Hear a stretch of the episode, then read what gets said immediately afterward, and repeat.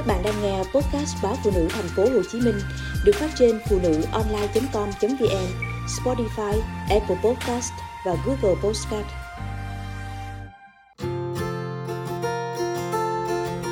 Vườn cà trên mảnh đất cằn. Mảnh đất bên hông nhà cằn cỗi nên bị chê bỏ hoang cho cỏ mọc. Tự dưng có cây cà đĩa nhỏ xíu chen cùng cỏ dại.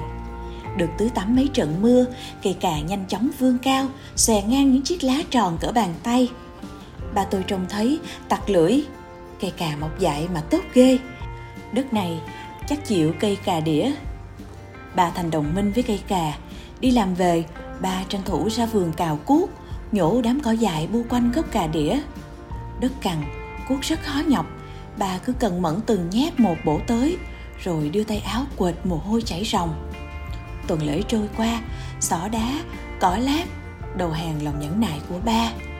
Tôi đi học về, khoái trá nhìn mảnh vườn đã quang, chỉ còn duy nhất anh cà đĩa.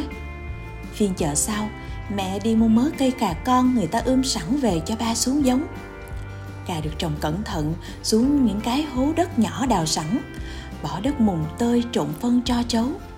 Tôi nhìn những cây cà non yếu ớt lọt thỏm trong hố, hoài nghi nghĩ, biết đến khi nào chúng mới lớn bằng cây cà anh mọc dại. Đoán được suy nghĩ của tôi, bà bảo cà đĩa sống khỏe, lớn nhanh lắm, con đợi rồi coi. Bà tôi nói không sai, hộp thổ nhưỡng và được chăm sóc tốt, đám cà lớn nhanh như thổi. Chớp mắt đã theo kịp ông anh cà dại. Hơn tháng rưỡi thì cà bắt đầu đơm hoa. Những nụ hoa bụ bẫm trổ ngang thân cành hoặc từ nách lá dần nở bung khoe sắc tím.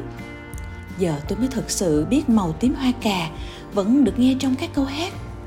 Sắc tím dụ dỗ bướm ong bay vào vườn thụ phấn giúp hoa đậu quả. Quả mới đậu nhỏ xíu bằng viên bi, được ôm trong những cánh tay dài như ngôi sao năm cánh thẫm xanh. Ấy vậy mà quay qua quay lại đã lớn nhanh như cái chén. Mỗi lúc rảnh tôi lại chạy ra vườn, say mê ngắm nghía những quả cà tròn vo, đu trĩu cành.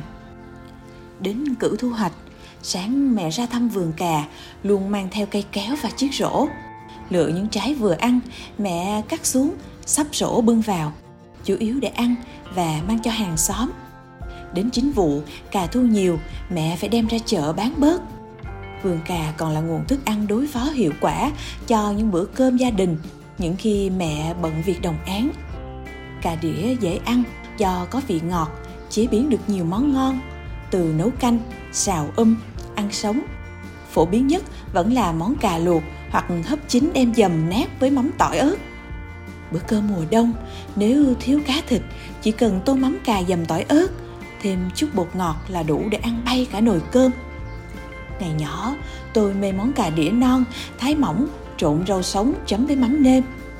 Miếng cà giòn ngọt, quyện vị mắm mặn, bắt cơm không thể tả.